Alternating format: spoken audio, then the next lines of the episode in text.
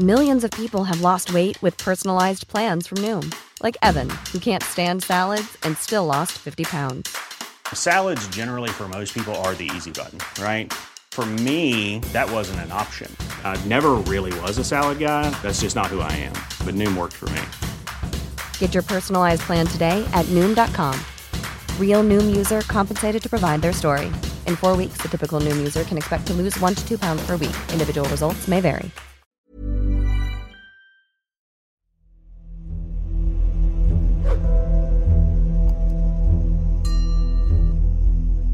Magandang araw po sa inyo, Sir Jupiter.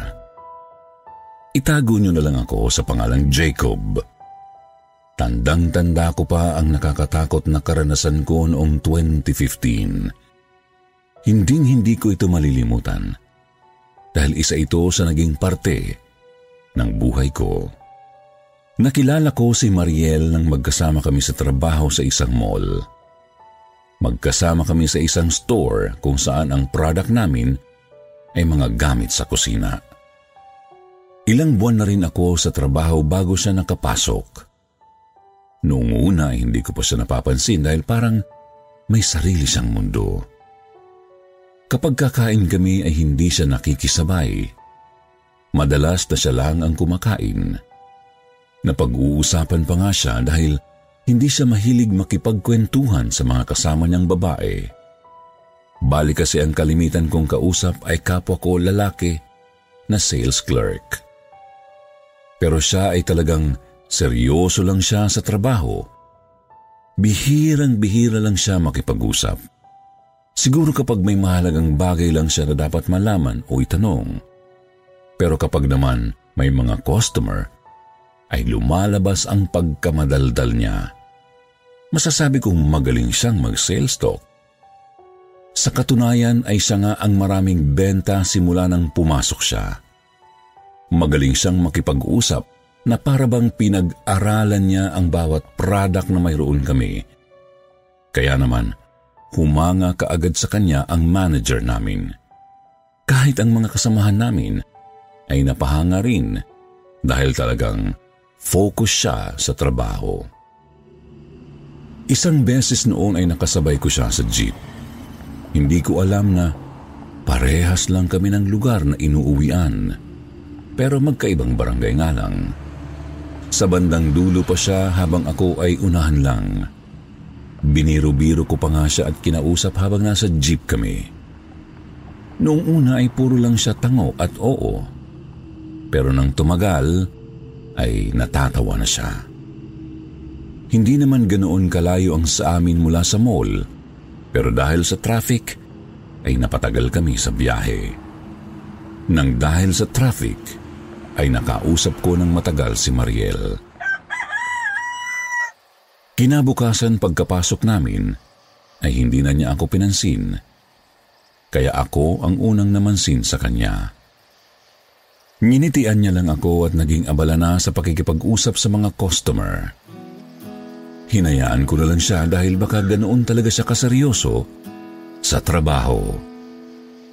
Hanggang sa makauwi ay hinintay ko siya dahil gusto ko siyang makasabay pag-uwi. Pumayag naman siya pero bago kami umuwi ay niyaya ko muna siyang kumain sa mga tuhog-tuhog. Ayaw niya pangang pumayag pero dahil sa pinilit ko talaga siya, pumayag na rin siya. Tawa pa nga siya ng tawa sa mga corny kong jokes – sa tuwing tumatawa siya, kitang-kita ko ang pantay at mapuputi niyang ngipin. Napakaganda niya lalo kapag tumatawa siya. Pakiramdam ko nga ay nabighani niya ako nang dahil doon. Nang araw na yun, nang simula na kaming palaging sabay na umuuwi. Parang ang bilis niyang naging komportable sa akin at masaya naman ako dahil doon. Niyaya ko na rin siya na sabay kaming kakain. Pumayag naman siya at nalaman ko na kaya pala siya nahihiyang makisabay sa amin ay dahil sa ulam niya. Sinabi ko sa kanya na hindi dapat siya mahiya sa akin dahil wala namang nakakahiya kung marami o kakaunti. Masarap o hindi ang baon niyang ulam. Ang sabi niya sa akin ay nagtitipid talaga siya ng sobra na ang perang ginagamit niya ay dapat sa mahalagang bagay lang mapupunta. Palagi kasi siyang may baong pagkain at ang ulam niya pala ay kung hindi tuyo, tinapa, daing o delata. Nakaramdam ako ng awa sa kanya habang sinasabi niya yun sa malungkot na boses. Sinabi niya sa akin na kailangan niyang magtipid dahil siya lang ang inaasahan sa kanila. Minsan nga lang daw siya makakain ng karne ng baboy o manok dahil madalas na gulay lang ang kinakain sa kanilang bahay. Bihira lang magkaroon ng trabaho ang papa niya at ang mama naman niya ay may hika, kaya bawal ang mapagod at hindi rin magkaroon ng trabaho. Maliliit pa ang kapatid niya, kaya wala pa talagang maaasahan kundi siya lang talaga. Dahil doon ay humanga talaga ako ng sobra sa kanya. Lumipas pa ang ilang buwan, namalayan ko na lang ang sarili ko na nahulog na pala ako sa kanya. Palagi ko siyang iniisip. Palagi siyang bigla na lang papasok sa isip ko tapos lagi ko siyang hinahanap-hanap. May time pa nga na hindi ako mapakali kapag hindi ko siya nakikita. Dahil sa maganda ang naging performance niya sa trabaho, ay naging regular na siya. Mabuti na lang at ganoon din ako. Maayos din naman ako sa trabaho. Sadyang palagi lang akong napapatingin kay Mariel. Madalas nga ay napagseselosan ko ang mga lalaking customer na wagas kong magtanong sa kanya na parabang nagpapapansin na. Kaya naman kapag ganoon, ako na ang kumakausap sa mga ito. Hindi kasi pwedeng malaman sa trabaho namin ang mga ganitong bagay. Bawal kasi sa amin ang magnobyo o nobya dahil kapag magkaaway ang dalawa ay maaaring maapektuhan ang trabaho. Kaya naman talagang hindi ako nagpapahalata. Pinalipas ko muna ang ilang buwan bago ako umamin sa kanya. Ngiti lang ang sinagot niya sa akin at ilang araw ang lumipas. Sinabi niya sa akin na hindi niya ako gusto. Naging masakit yon sa akin dahil siya ang kauna-unahang bumasted sa akin. Sa totoo lang, hindi naman sa pagmamayabang ay may itsura ako. Kaya naman, madali ko lang napapasagot ang mga babaeng matipuhan ko. Pero si Mariel ay hindi man lang ako nagawang magustuhan. Pero sinabi ko sa kanya na liligawan ko siya kahit hindi siya pumayag. Tinawanan niya lang ako at sinabing hindi niya ako magugustuhan dahil wala sa isip niya ang pag-ibig. Ang tanging mahalaga sa kanya ay ang pamilya niya na dapat niyang buhayin. Kinausap ko siya isang beses pero ganoon pa rin ang sagot niya sa akin. Talagang ayaw niya sa akin. Ni katitig na pagkagusto ay wala talaga sa akin.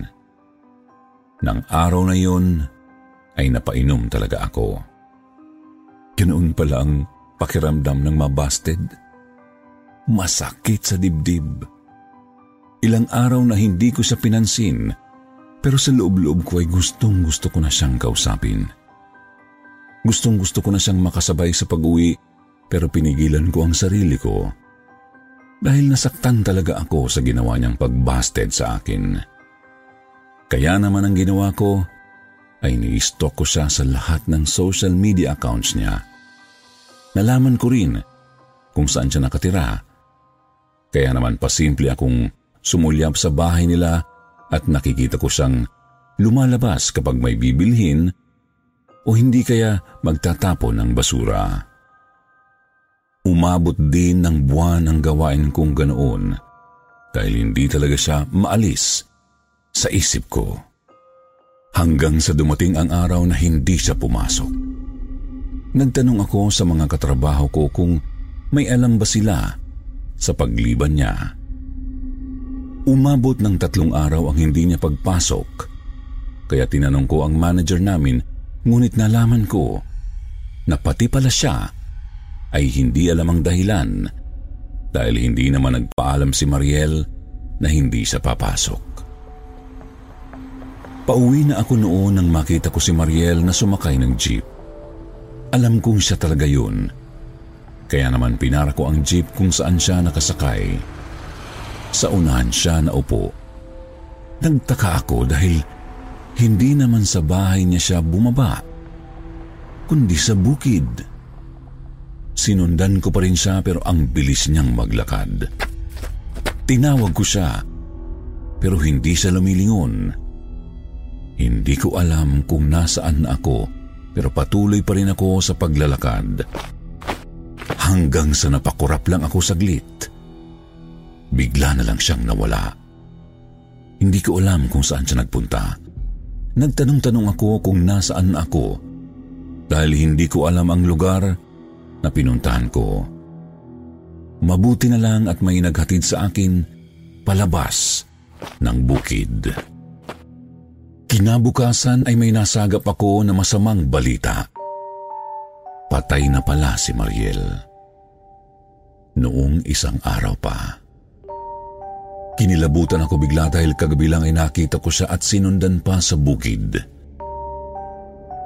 Ayon sa balita, may dalawang lalaki ang dumukot sa kanya at siya ay ginahasa sa bukid.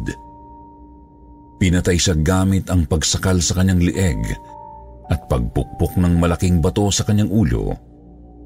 Hindi alam kung sino ang salarin dahil hindi malinaw ang muka sa CCTV camera. Dahil doon ay binalot ako ng kilabot. Ang Mariel na sinundan ko pala ay isa ng multo. Siguro yun ang naging paraan niya para sabihin sa akin na wala na siya. Umiyak ako noon ng buong araw dahil ang plano ko pa naman ay magsumikap at maipakita sa kanya na totoo ko siyang mahal. Pero wala na pala siya.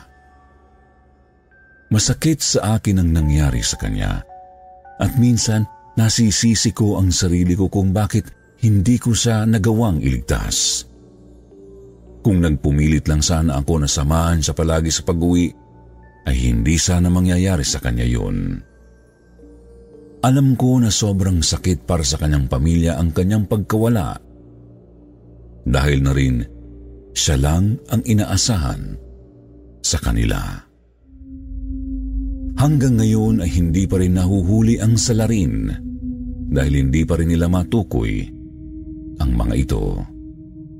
Ipinagdarasal ko na lang na sana balang araw ay makamit ni Mariel ang hustisya.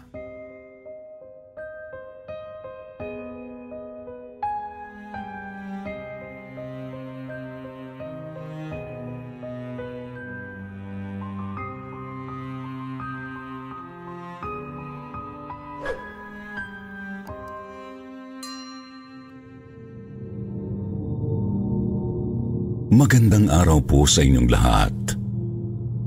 RM na lang ang itawag niyo sa akin. Hindi ko tunay na pangalan. Nakatira ako ngayon dito sa Marikina kung saan ako nagkaroon ng trabaho. Ibabahagi ko sa inyo ang naging karanasan kong magpahanggang ngayon ay pinagsisisihan ko. Nagsimula ang lahat ng makilala ko si Elaine Napakabait niyang babae. Mapagmahal siya sa kanyang magulang at mga kapatid. Nagilala ko siya noong college student kami. Third year na kami noon. Meron kasi kaming school retreat na ginanap sa Baguio, Friday to Sunday. Napansin ko si Elaine noon dahil sa naging magkalaban ang grupo namin sa isang palaro. Siya rin yung sa tingin kong pinakamahinhin at mahiyain. At yun ang nagustuhan ko sa kanya. Gabi na noon at kailangan na naming pumasok sa loob ng room namin. Bali sa isang room yun Millions of people have lost weight with personalized plans from Noom, like Evan, who can't stand salads and still lost 50 pounds.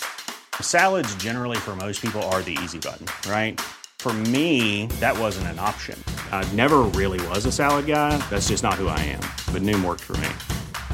Get your personalized plan today at Noom.com. Real Noom user compensated to provide their story. In four weeks, the typical Noom user can expect to lose one to two pounds per week. Individual results may vary. I'm Sandra, and I'm just the professional your small business was looking for. But you didn't hire me because you didn't use LinkedIn jobs. LinkedIn has professionals you can't find anywhere else, including those who aren't actively looking for a new job but might be open to the perfect role, like me. In a given month, over 70% of LinkedIn users don't visit other leading job sites. So if you're not looking on LinkedIn, you'll miss out on great candidates like Sandra. Start hiring professionals like a professional. Post your free job on linkedin.com/people today. Na maraming double deck. Nasa 24 katao ang kasya at puro lalaki kami roon. Katabing room lang namin yung mga babae. Kung nasaan si Elaine, kaya padaan-daan ako para silipin ko siya. Palagi ko siyang tinititigan at hindi ko alam kung bakit parang may isip ang mga mata kong titigan lang siya at sundan kung saan man siya magpunta. Bago pa man matapos ang araw ng activity namin, ay naglakas loob na akong kausapin siya at magpakilala. Siyempre nagpakitang gilas kaagad ako. Pero may pagkamataray pala siya. Kaya lalo akong na-challenge. Hindi ko siya tinantanan hanggang sa napatawa ko siya.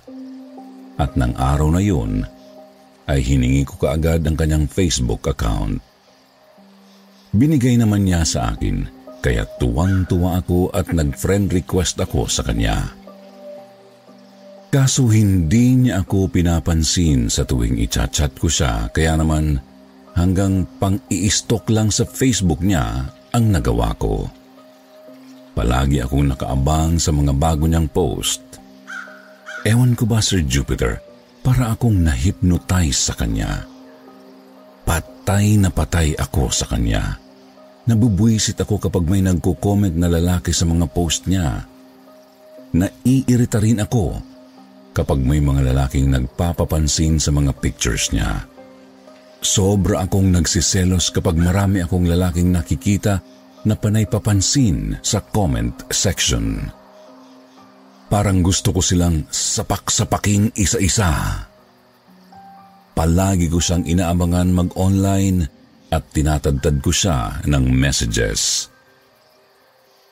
Hanggang sa isang araw ay nag-reply siya sa message ko. Talagang gumagawa ako ng paraan para lang mapahaba ang usapan namin abutin man kami ng anong oras. Kapag nasa school kami ay talagang hinihintay ko siyang matapos ang klase at yayayain ko siyang kumain sa labas. Palagi naman siyang pumapayag hanggang sa isang gabi ay hinatid ko siya sa bahay nila. Doon mismo sa tapat ng bahay nila ay tinanong ko siya kung pwede ko ba siyang maging girlfriend. Pero tumanggi siya. Ipinagtapat niya sa akin na kaibigan lang ang tingin niya sa akin. Sobrang sakit nun, Sir Jupiter. Hindi ko matanggap. Lalo nang mapansin ko na para siyang nandiri at nailang sa akin. Aaminin ko sa inyo, sinubukan ko pong kalimutan siya pero para akong nagayuma. Iba ang tama ko kay Elaine. Hindi ako mapakali. Kaya naman, palagi akong pumupunta sa bahay nila nang hindi niya alam. Gustong gusto ko siyang tinititigan. Nawawala ang paninikip ng dibdib ko kapag nakikita ko siya. Para sa akin, si Elaine ang pinakamagandang babae sa buong mundo. Napakaputi at kinis ng hita niya kapag nakikita ko siyang nakashorts. At aaminin ko na talaga namang naaakit ako sa kanya.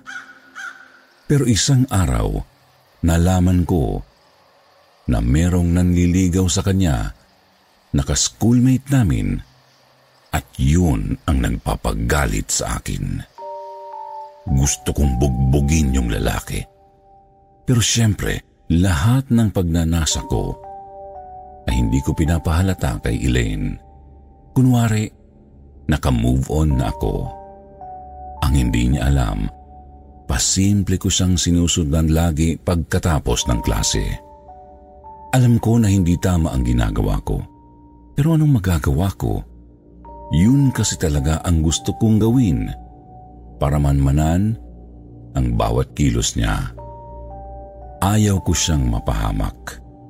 Gusto ko siyang bantayan. Sabihin na nating baliw nga ako, pero hindi naman masyado. Masaya na akong makita siya sa malayo. Siyempre, doble ingat ako para hindi niya ako mahuli. Ayaw kong matakot siya sa akin. Nakakapag-usap pa rin naman kami ni Elaine sa school, kaya naman sinabukan ko uli siyang ligawan.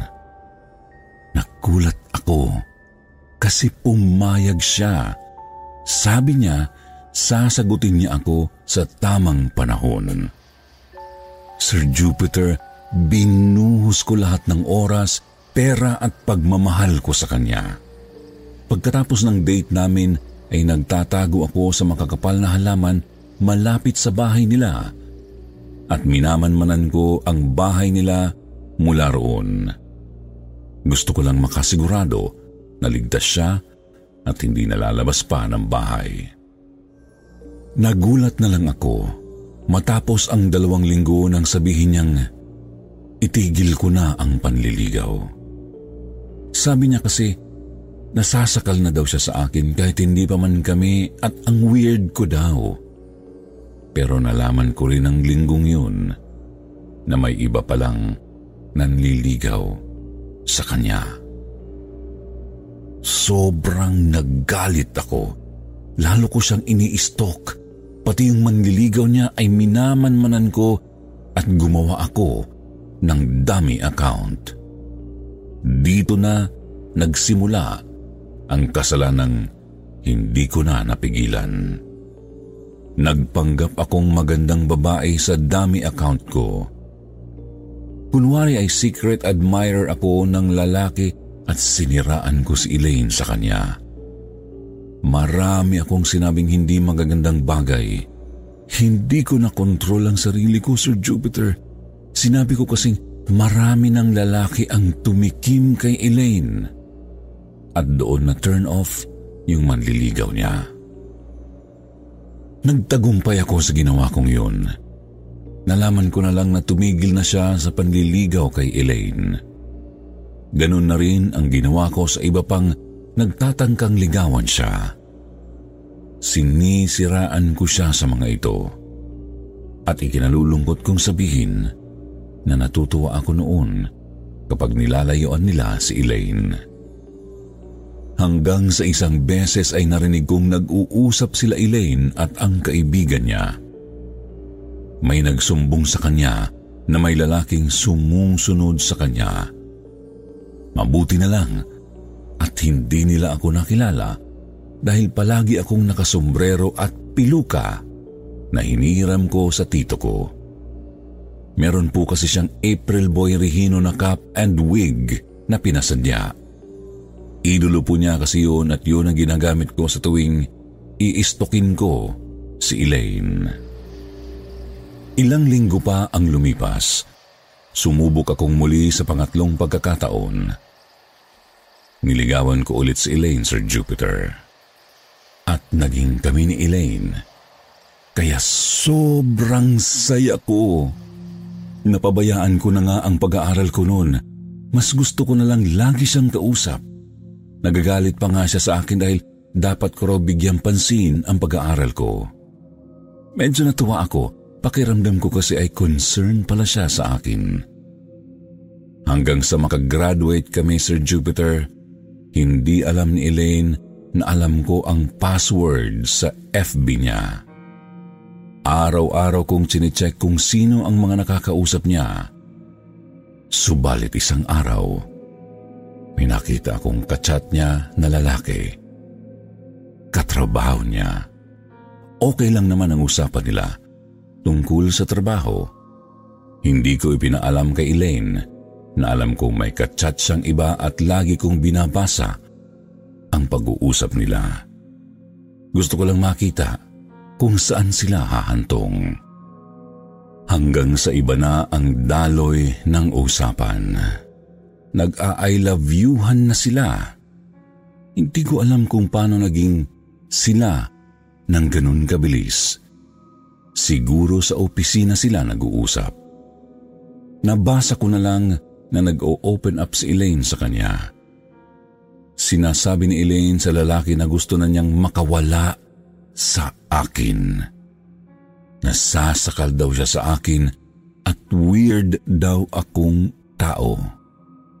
Gumagatong pa yung kupal na lalaki, sinasabing lagi lang siyang andyan para kay Elaine. Naggalit ako at inabagan ko yung lalaki sa opisina nila. Sinapak ko siya, Sir Jupiter. Tumba siya sa kanal kahit pa na may mga umawat sa amin. Pero galit na galit noon sa akin si Elaine. Doon mismo nakikipaghiwalay siya sa akin pero hindi ako pumayag. Sa galit ko, nasampal ko si Elaine. Bigla na lang akong dinumog ng mga kalalakihang nanunood sa gulo, pati mga trabahador ng talyer sa tapat ng opisina nakisali. Pinagtulong-tulungan nila ako. Bugbog sarado po ako noon at nawalan ng malay. Nagising na lang ako noon kinabukasan sa bahay namin sa kwarto ko. Sabi ng nanay ko, may mga taga-barangay na nagpunta sa bahay. Ang sabi, magsasampa daw ng kaso si Elaine kung hindi ko siya lalayuan dahil isa raw akong threat sa buhay niya. Sa totoo lang wala akong maintindihan sa sinasabi ng nanay ko na kesyo psychological abuse daw ang ginagawa ko. Medyo nahihilo pa kasi ako noon at nang tatayo na sana ako, saka ko lang naramdaman yung kirot sa braso ko. Nabalian daw ako ng buto, sabi ng nanay ko. Ilang araw akong nasa bahay. Bantay sarado ako ni nanay para akong mapapraning dahil hindi ko makausap si Elaine. Blinak na rin niya ako sa Facebook. Ilang araw ang lumipas, nakatakas ako kay nanay at nagpunta sa bahay ni Elaine. Pumwesto ako sa dati kong pwesto. Sa madilim na bahagi ng kalsada kung nasaan ang makakapal na halaman malapit sa bahay ni Elaine. Halos 45 minutes akong nagtatago roon. Maya-maya, Lumabas si Elaine. May dalang supot ng basura na itatapon niya. Agad ko siyang nilapitan. Nagmakaawa ako sa kanya na pakinggan ako pero gusto na niyang iwan ako sa labas. Kaya hinawakan ko ang kamay niya para man lang makausap ko siya kahit sandali. Pero nagtitili at nagsilabasan ang mga kuya at tito niya. Ayun na po, Sir Jupiter. Bugbog sarado na naman ako. Tinutukan ako ng isa tito ng baril sa ulo.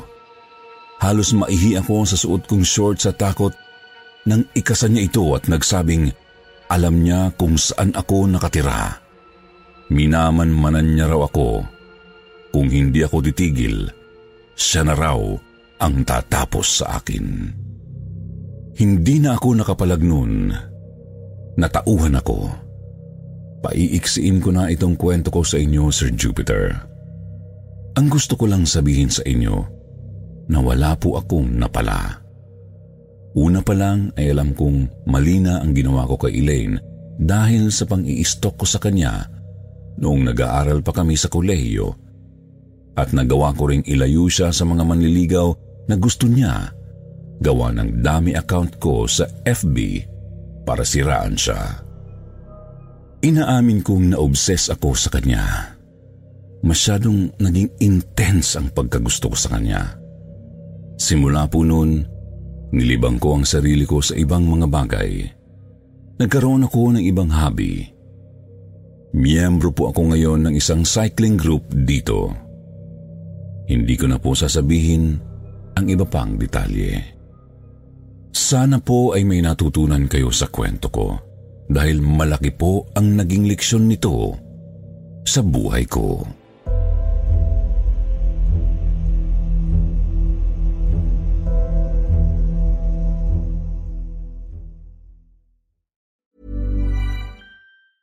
Even when we're on a budget, we still deserve nice things. Quince is a place to scoop up stunning high-end goods for 50 to 80% less than similar brands. They have buttery soft cashmere sweaters starting at $50, luxurious Italian leather bags, and so much more. Plus, Quince only works with factories that use safe, ethical, and responsible manufacturing. Get the high-end goods you'll love without the high price tag with Quince. Go to quince.com/style for free shipping and 365-day returns.